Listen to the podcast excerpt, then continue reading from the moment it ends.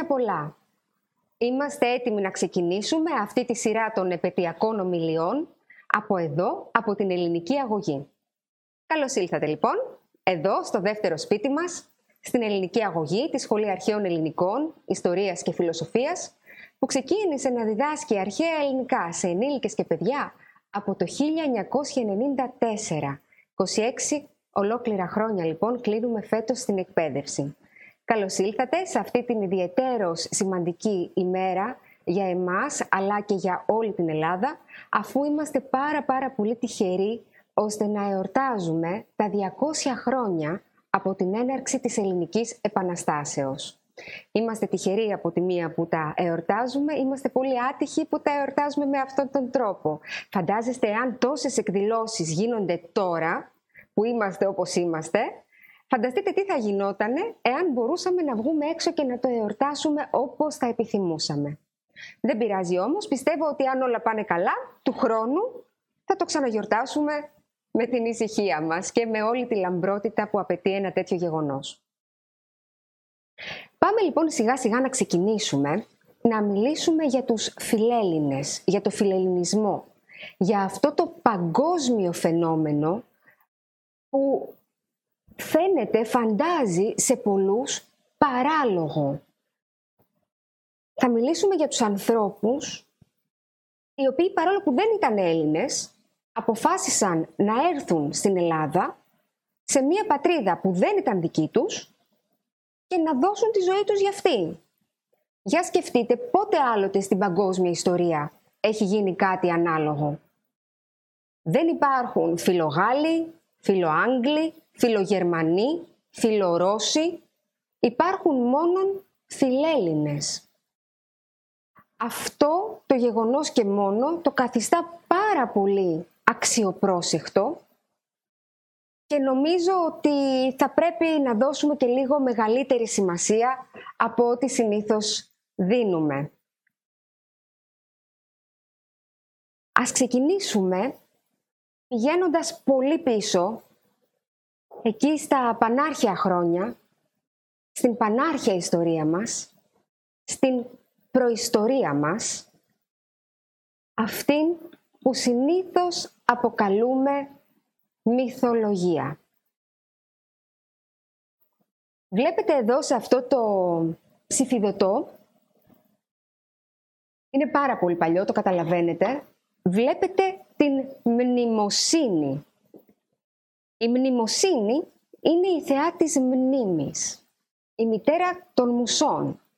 Μία ιδιαιτέρως σημαντική θεά που λατρευόταν στην αρχαία Ελλάδα είναι η μνήμη, είναι η προσωποποίηση της μνήμης, η οποία μας επιτρέπει να μαθαίνουμε, να κρίνουμε, να αξιολογούμε, να προφυλασσόμαστε, γιατί η μνήμη μας προφυλάσσει από γεγονότα άσχημα που πρόκειται να έρθουν, αλλά και να δημιουργούμε.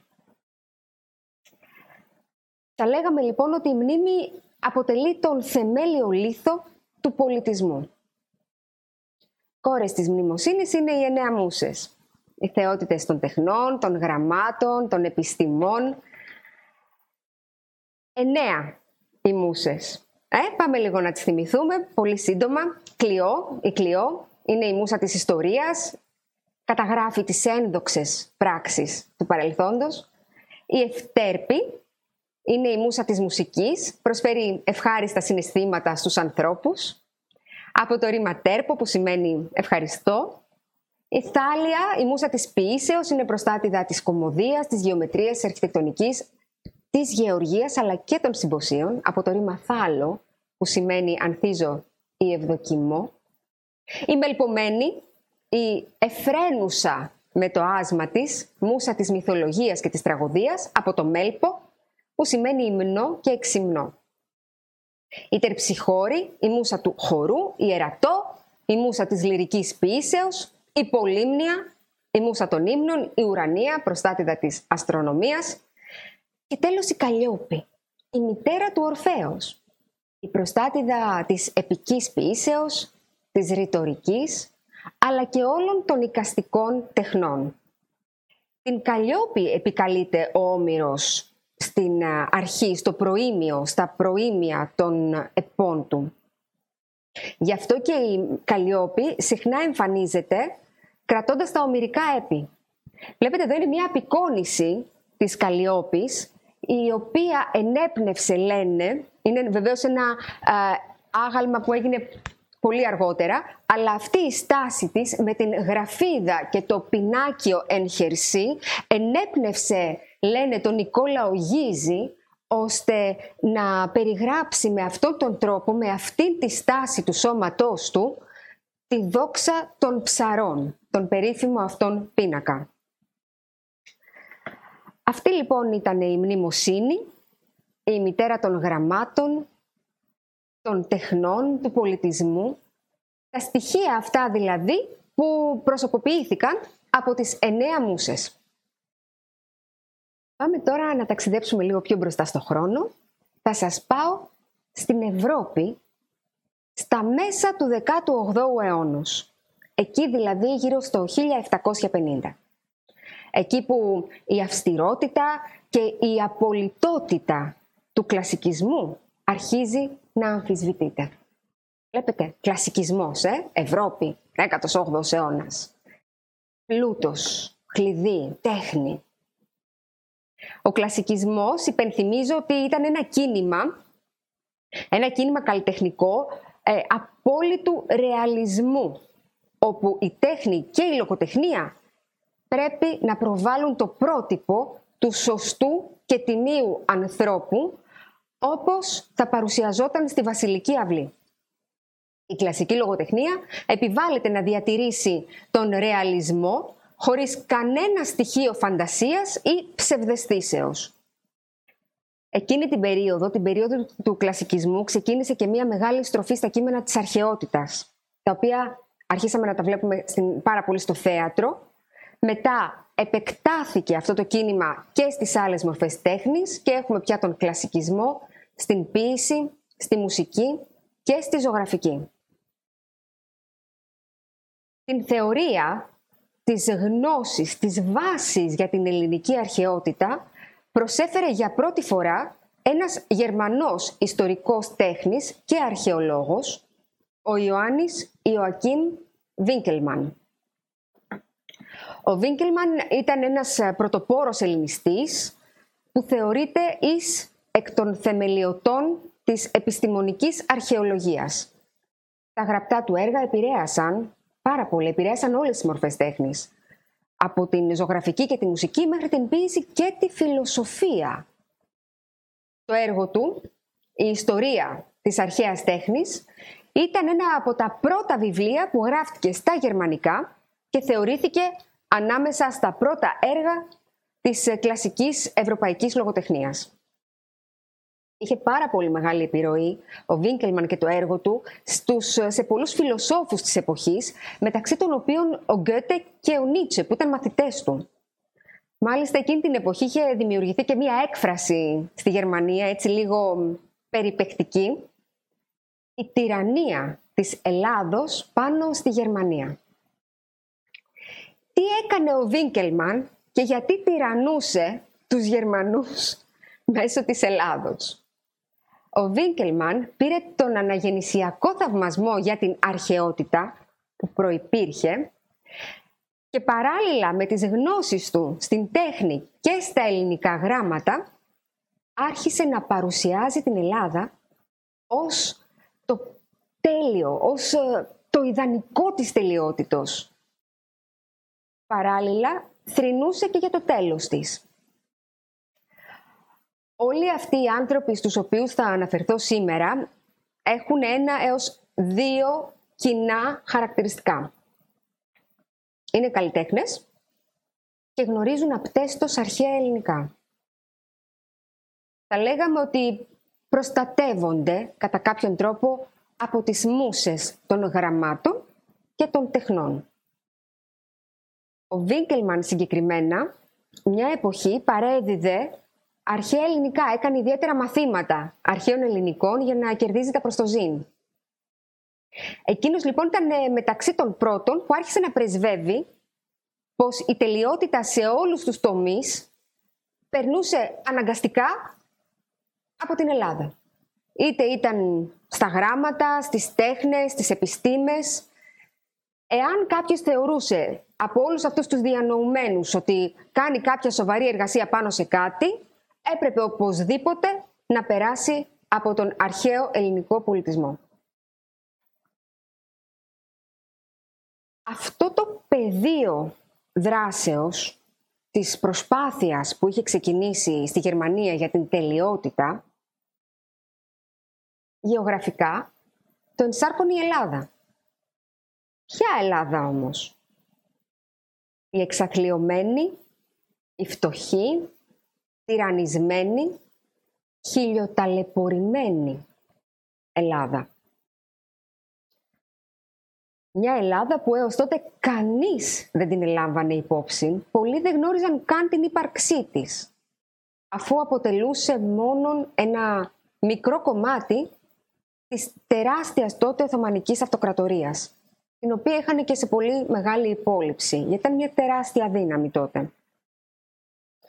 Η Ελλάδα λοιπόν ενσάρκωνε γεωγραφικά αυτό το όνειρο, αυτή την ιδέα για τελειότητα και Βεβαίως οι κάτοικοί της, οι νεότεροι Έλληνες, γιατί αυτοί μιλούσαν τα ελληνικά. Αυτά τα ελληνικά για τα, για τα οποία οι Ευρωπαίοι ταλαιπωρούνται και ταλαιπωρούνται ακόμη και δένεται η γλώσσα τους κόμβο για να μπορέσουν να τα πούν και εν επιμένουν για να τα μάθουν. Και βεβαίως τα μαθαίνουν τέλεια. Είναι αυτά τα ελληνικά που τα περισσότερα Ελληνόπουλα σήμερα τα μαθαίνουν ως αγκαρία. Γι' αυτά τα ελληνικά μιλώ. Τέλος πάντων, αυτοί ήταν οι κάτοικοι, τι να κάνουμε; Δεν είχαν καμία σχέση με τους αρχαίους, βέβαια. Αλλά οι συνθήκες της διαβίωσής τους ήταν άθλιες. Οπότε ήταν λογικό από τη μία πλευρά ότι δεν θα είχαν καμία απόλυτο σχέση με τους αρχαίους Έλληνες. Την ίδια ώρα, εκεί γύρω στα 1770, έγιναν και τα ορλοφικά. Να υπενθυμίσω τα ορλοφικά ήταν η αποτυχημένη επανάσταση των Ελλήνων, την οποία υποκίνησαν οι Ρώσοι έναντι των Οθωμανών, τα οποία, εάν εντάξει, δεν επέτυχαν απολύτως το στόχο τους, αλλά ανέδειξαν την παρακμή της Οθωμανικής Αυτοκρατορίας και ξεκίνησαν να καλλιεργούν την ιδέα ότι κάποια στιγμή η Ελλάς θα μπορούσε να απελευθερωθεί από τους Τούρκους. Τα γεγονότα αυτά των ορλοφικών έγιναν γνωστά στην Ευρώπη και όλοι οι διανοούμενοι, οι καλλιτέχνες αυτοί που συζητούσαν στα σαλόνια για την ενδεχόμενη ελευθερία της Ελλάδος, άρχισαν να συνηθίζουν την ιδέα της τελειότητας μέσω της ελληνικής αρχαιότητας και ξεκίνησαν σιγά σιγά να βλέπουν με συμπάθεια και τους νεότερους Έλληνες. Ο συνδυασμός δηλαδή των προσπαθειών των Ελλήνων για ανεξαρτησία, της μελέτης των αρχαίων ελληνικών, της στροφής της τέχνης από τον κλασικισμό στον ρομαντισμό, άρχισε να ανατρέπει το ευρωπαϊκό κλίμα υπέρ της Ελλάδος και να γεννά το νέο κίνημα του φιλελληνισμού, χωρίς το οποίο κανείς δεν ξέρει σήμερα πού θα ήμασταν και τι γλώσσα θα μιλούσαμε. Ας επιστρέψουμε τώρα πίσω στην Ευρώπη, μέσα στην τέχνη, τον πολιτισμό, την παιδεία. Τίποτα από όλα αυτά δεν υπήρχε στην Ελλάδα τότε. Μια Ευρώπη, παρόλο που τα είχε όλα εκείνη την εποχή, ασφικτιούσε από τους περιορισμούς του κλασικισμού. Αυτή η απόλυτη τάξη, η λογική που έπρεπε να διέπει την τέχνη, κούρασε τους καλλιτέχνες της εποχής, οι οποίοι μέσα από τα έργα τους άρχισαν να εκδηλώνουν μία διαφορετική ανάγκη. Έτσι γεννήθηκε ο ρομαντισμός. Ο ρομαντισμός εξαφάνισε όλους τους ε, προϋπάρχοντες κανόνες, τοποθέτησε στο προσκήνιο το συνέστημα, έβαλε την ιδέα να ξεπερνά τη λογική ήταν ένα κίνημα ανθρωποκεντρικό που έκανε τον κόσμο να παρακινείται από την ιδέα και όχι από την πραγματικότητα. Έτσι αρχίζει η τέχνη να καταγράφει το ιδεατό και σταμάτησε να παρουσιάζει το απολύτως ρεαλιστικό, το απόλυτα πραγματικό. Και εφόσον το ιδεατό, το τέλειο, το υπέρτατο περνούσε αναγκαστικά από την Ελλάδα, ξεκίνησε να εκφράζεται μέσα από την αναζήτηση του παρελθόντος και της νοσταλγίας η ανάγκη για την αναγέννηση της Ελλάδος. Η μνήμη του παρελθόντος ενσωματώνεται στις εικόνες της. Το παρελθόν υποκινείται από τη μνήμη, από τη μνημοσύνη και εμπλουτίζεται από τη φαντασία. Μνήμη και φαντασία δημιουργούν τις κατάλληλες συνθήκες ώστε οποιοδήποτε να μπορεί να ονειρευτεί. Όμως ο ρομαντικός δεν αρκείται μόνο στη σκέψη του όνειρου, θέλει και να το ζήσει. Να ζήσει το όνειρο στο παρόν, στη ζωή του. Σύμμαχος στον οπαδό του ρομαντισμού είναι πλέον η ανάμνηση της τέλειας αρχαιότητας. Έτσι, δημιουργεί τον δικό του μύθο και μέσω της μνήμης, της μνημοσύνης που δεν μας αφήνει να ξεχνούμε, μέσω της μνήμης που ό,τι δεν ξεχνούμε υπάρχει στην πραγματικότητα και το μόνο που απομένει είναι να το ζήσουμε. Έτσι ο ρομαντικός ζητά να ζήσει την ανάμνηση της τελειότητος της αρχαίας Ελλάδος σήμερα. Με το ενδιαφέρον διάχυτο, την νοσταλγία για το παρελθόν και την επιθυμία για την επαφή, με την βιωματική επαφή πια με το μύθο, ξεκινάει εις βάθος σπουδή για αυτό το λαό. Για τη γλώσσα, τα ήθη, τα έθιμα, τις παραδόσεις, είναι η εποχή που ξεκινούν και οι περιηγήσεις στην τουρκοκρατούμενη Ελλάδα. Εδώ βλέπετε μερικά από αυτά τα έργα που άρχισαν ε, από τον κλασικισμό, από την εποχή του κλασικισμού, που έδειχναν την αγάπη των καλλιτεχνών στην αρχαία Ελλάδα. Όλα έχουν θέματα εμπνευσμένα από την αρχαία Ελλάδα. Ξεκινούν λοιπόν οι περιηγητές να πηγαίνουν στην Ελλάδα να τη δουν από κοντά. Ένας από τους πιο σημαντικούς περιηγητές και ο ίδιος Φιλέλλην ήταν ο Φρέντερικ Σιλβέστερ Νόρθ Ντάγκλας. Ο ίδιος ε, ευγενούς καταγωγής, γεννημένος στο Λονδίνο, ο ίδιος άριστος γνώστης των αρχαίων ελληνικών και των λατινικών, σπούδασε στην Οξφόρδη και σε ηλικία 20 ετών, το 1810, επισκέφθηκε την Ελλάδα και έμεινε εδώ δύο χρόνια. Το 1813 δημοσίευσε ένα δοκίμιο με θέμα τις ομοιότητες των αρχαίων και των συγχρόνων Ελλήνων. Κάτι που έκανε μεγάλη εντύπωση ήταν η προσκόλληση των Ελλήνων στη θρησκεία και τις τελετουργίες. Αυτό του είχε προκαλέσει μεγάλο ενδιαφέρον, το αναφέρει συχνά στο βιβλίο του. Συνέκρινε με επιμονή τη γλώσσα, τα έθιμα των αρχαίων με τους συγχρόνους Έλληνες, είχε άριστη γνώση, επαναλαμβάνω, των αρχαίων ελληνικών και στάθηκε με επιμονή στη θρησκεία και στα τελετουργικά της, αναφέροντας ότι δεν υπήρχε κανένας άλλος λαός της αρχαιότητος, ο οποίος με το παραμικρό θα συμβουλευόταν το θείον. Με το παραμικρό θα έτρεχε στο μαντίο των Δελφών, σας υπενθυμίζω. Ακολουθούσαν, έλεγε οι αρχαίοι Έλληνες, μετεπιτάσεως και εκστατικά τα τελετουργικά τους, προφανώς αναφερόταν στα μυστήρια, και συνέκρινε την έκσταση αυτή με την συγκίνηση και την κατανικτική αυτή ατμόσφαιρα που έχουν οι τελετουργίες των νεωτέρων Ελλήνων. Τη συνέκρινε με την στάση των καθολικών που ήταν τελείως διαφορετική. Ήταν πιο ψυχρή καθολική, πιο αμέτωχη, πιο αποστασιοποιημένη. Λέει λοιπόν ότι αντί για θεούς, οι Έλληνες πια έχουν Αγίους.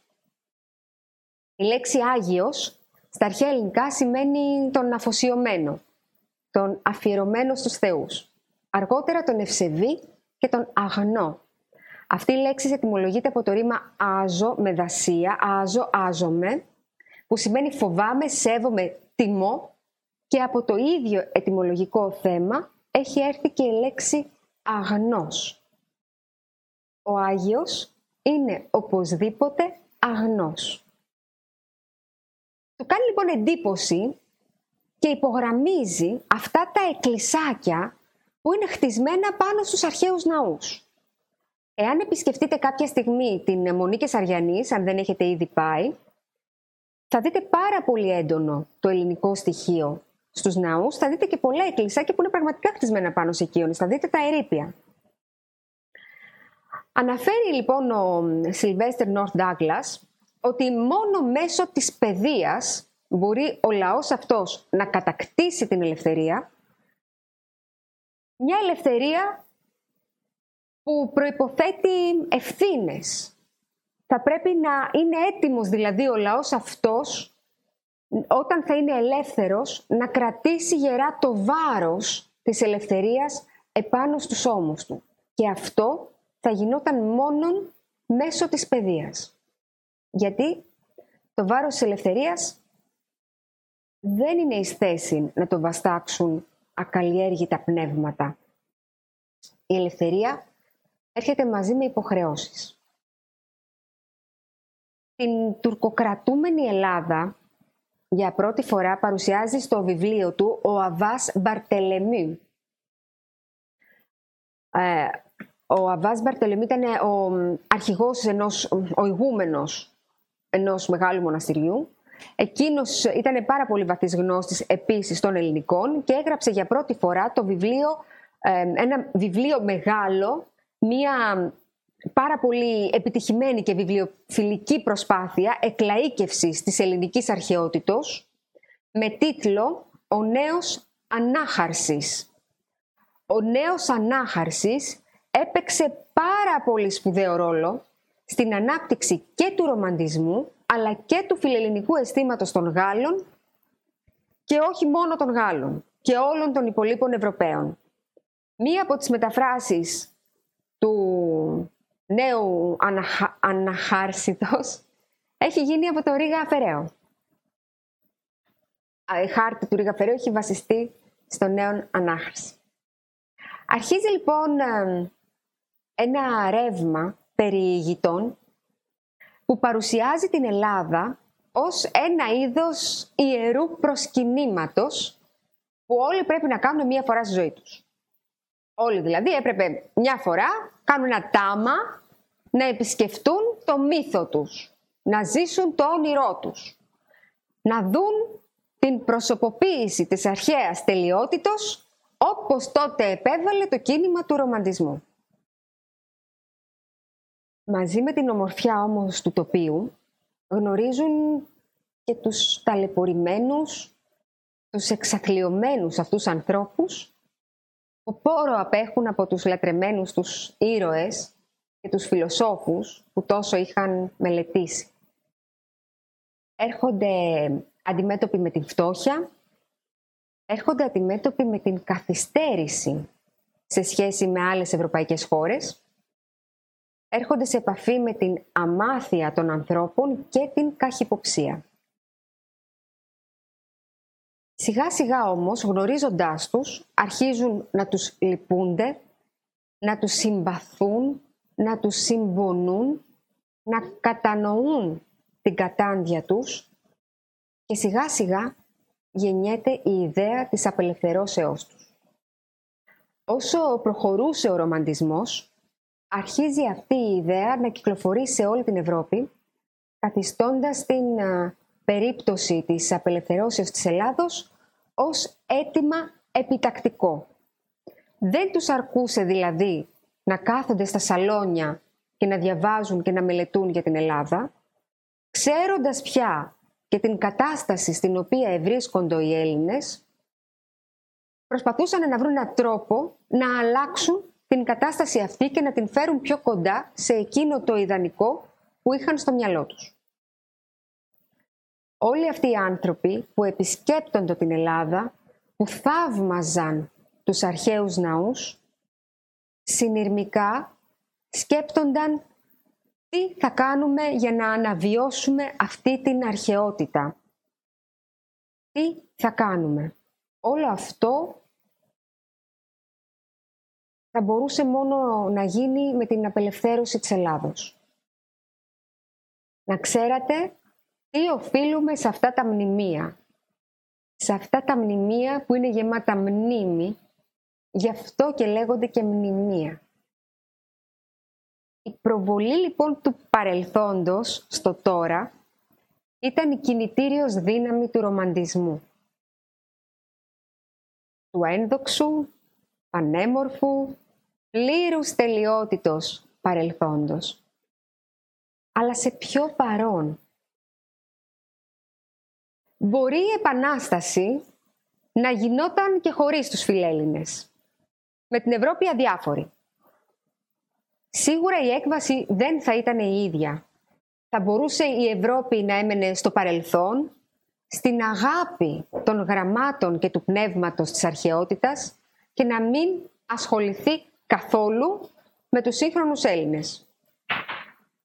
Όμως τα μνημεία, που λέγονται μνημεία γιατί είναι γεμάτα από μνήμη, η μνημοσύνη και οι μουσες, οι τέχνες δηλαδή, μέσω του ρομαντισμού και τα γράμματα, μέσω των ε, γνώσεων των αρχαίων ελληνικών, γεφύρωσαν μαγικά το παρελθόν με το παρόν και προκάλεσαν την επιτακτική ανάγκη των Ευρωπαίων για την αναγέννηση της Ελλάδος. Κινητοποιήθηκαν τότε καλλιτέχνες, τραπεζίτες, πολιτικοί, γυναίκες της καλής κοινωνίας, αρχόντισες. Η λέξης φιλέλλην είναι αρχαία, αρχαιοτάτη. Παρουσιάζεται σε διάφορα κείμενα, αλλά ειδικά στην πλατωνική πολιτεία, ο όρος φιλέλλην προβάλλεται ως το ιδανικό απέναντι σε μια θλιβερή πραγματικότητα αλληλοσπαρασόμενων πόλεων που συντελούν στην καταστροφή της κοινής πατρίδας, της Ελλάδος. Η λέξη φιλέλλην προέρχεται από τις δύο λέξεις αυτές, φιλό και έλλην. Φιλό σημαίνει αγαπώ στα αρχαία ελληνικά, ε. Δεν σημαίνει φιλό, με την έννοια που το λέμε σήμερα, σημαίνει αγαπώ. Εξού και φιλομαθής, φιλόστοργος και τόσες πολλές άλλες λέξεις που έχουν ως πρώτο συνθετικό αυτή τη μικρή λέξη, αυτό το ρήμα φίλο. Από εκεί βγαίνει και ο φίλος. Έτσι. Είναι ο, αυτός που αγαπώ, αγαπημένος. Με την έννοια της φιλίας, όχι. Όλοι αυτοί οι άνθρωποι που ήρθαν στην Ελλάδα τότε, οι πρώτοι που ήρθαν, οι φιλέλληνες οι πρώτοι που ξεκίνησαν όλη αυτή την ιστορία, ήταν άνθρωποι μορφωμένοι, ήταν επιστήμονες, ήταν ευγενείς, διανοούμενοι, καλλιτέχνες, που κάτω από άλλες συνθήκες θα είχαν μια πάρα πολύ ωραία ζωή στον τόπο τους. αν δεν επέλεγαν να έρθουν για την Ελλάδα, ε, να πολεμήσουν για την Ελλάδα, σίγουρα θα ζούσαν και περισσότερα χρόνια. Βεβαίως ο πιο γνωστός από αυτούς, ο Λόρδος Βύρον.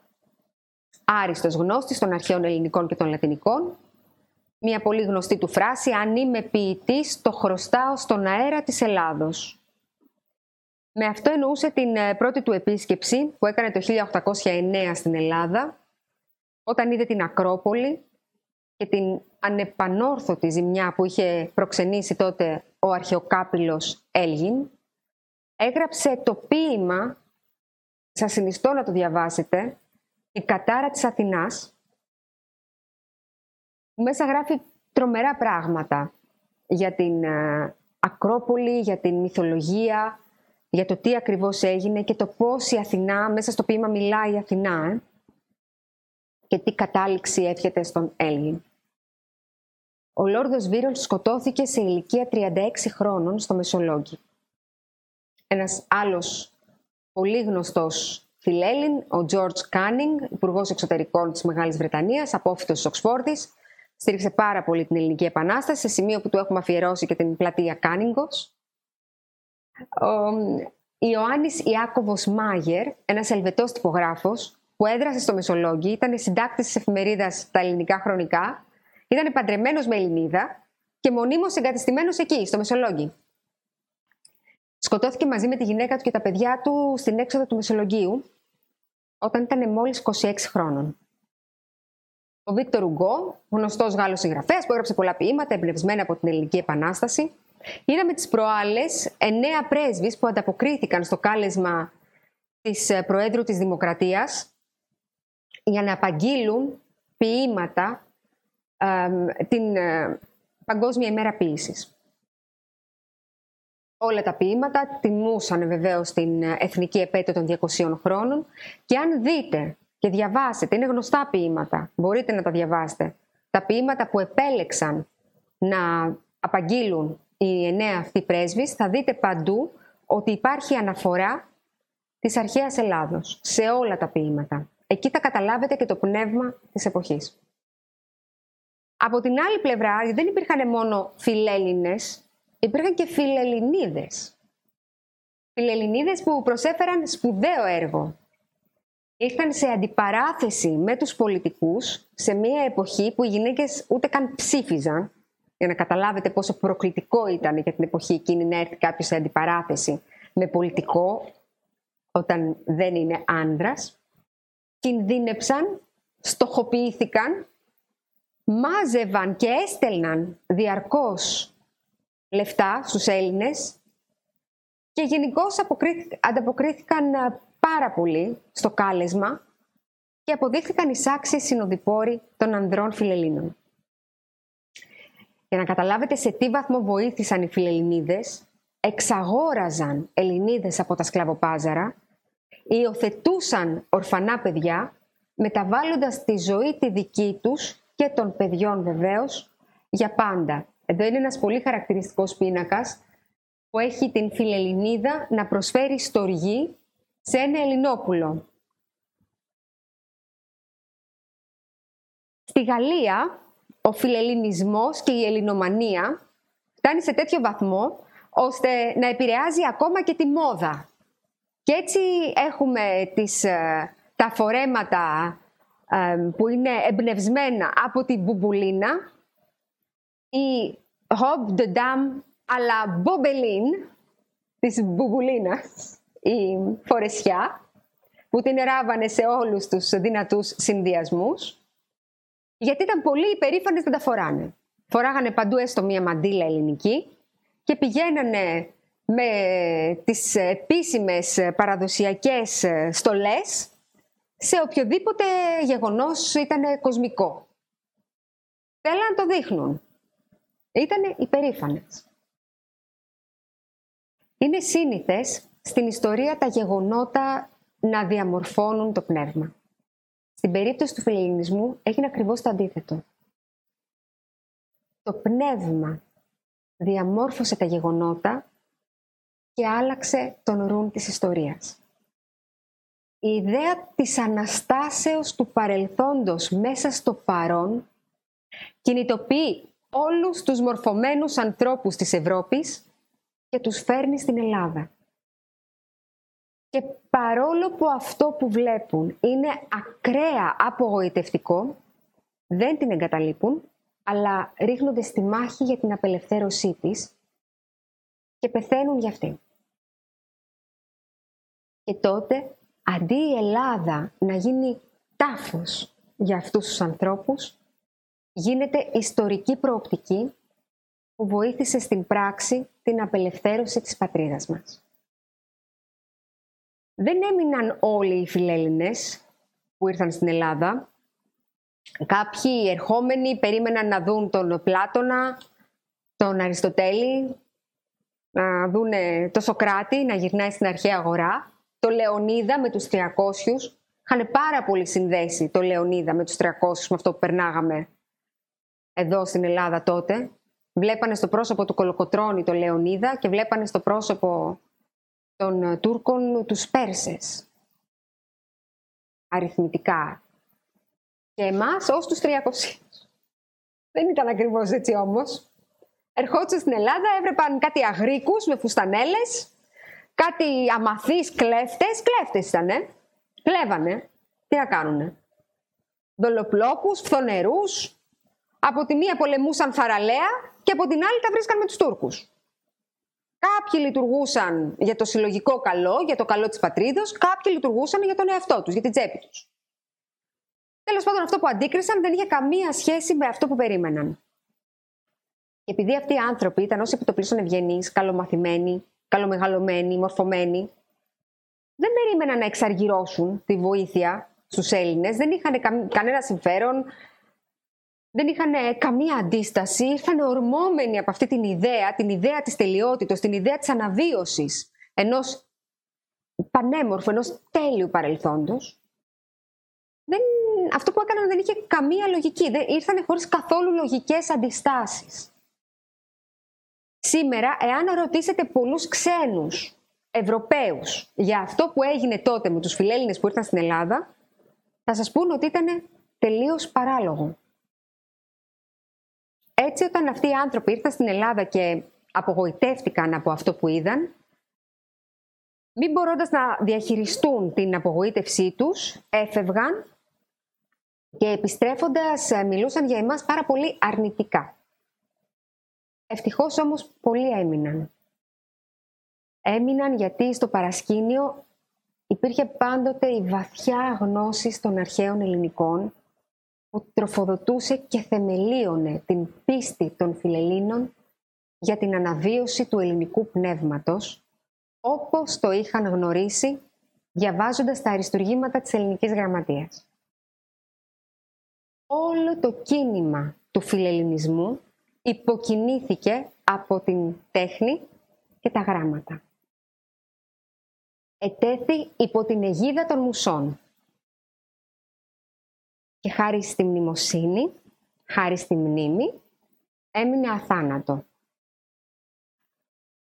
Έτσι λοιπόν, όπως ε, σήμερα απευθύνομαι σε εσάς, τους άξιους απογόνους των ηρώων του 21, θα μου επιτρέψετε να απευθυνθώ και στους, προγόνους των, στους απογόνους των φιλελλήνων, στη γλώσσα που μιλούν και κατανοούν μέχρι σήμερα. Ούτε οι ευγενείς άνθρωποι, οι φιλέλληνες, οι φιλέλληνες και φιλελληνίδες, ούτως εφίλησαν την Ελλάδα και τους Έλληνας, ώστε την ημετέραν ψυχήν προσενεγήν επί τη μετέρα ελευθερία προήλοντο. Σήμερον, αλλά και καθέκαστον έτος, μετά των Ελλήνων ηρώων, τιμήν άφθητον της αγαθής εκείνης ανθρώπης, της χάριτος ένεκα, εν τη μνήμη και εν τη καρδία διαφυλάτωμεν. Πάντες γάρ, εν τη μετέρα μνήμη παραμένουσι ζώντες, αθάνατοι και δάφνες εστεφανωμένοι. Πάση δημήν ακούσιν πολλάς χάριτας, ομολογώ. Σας ευχαριστώ πάρα πολύ. Ζήτω η Ελλάς. Χρόνια πολλά.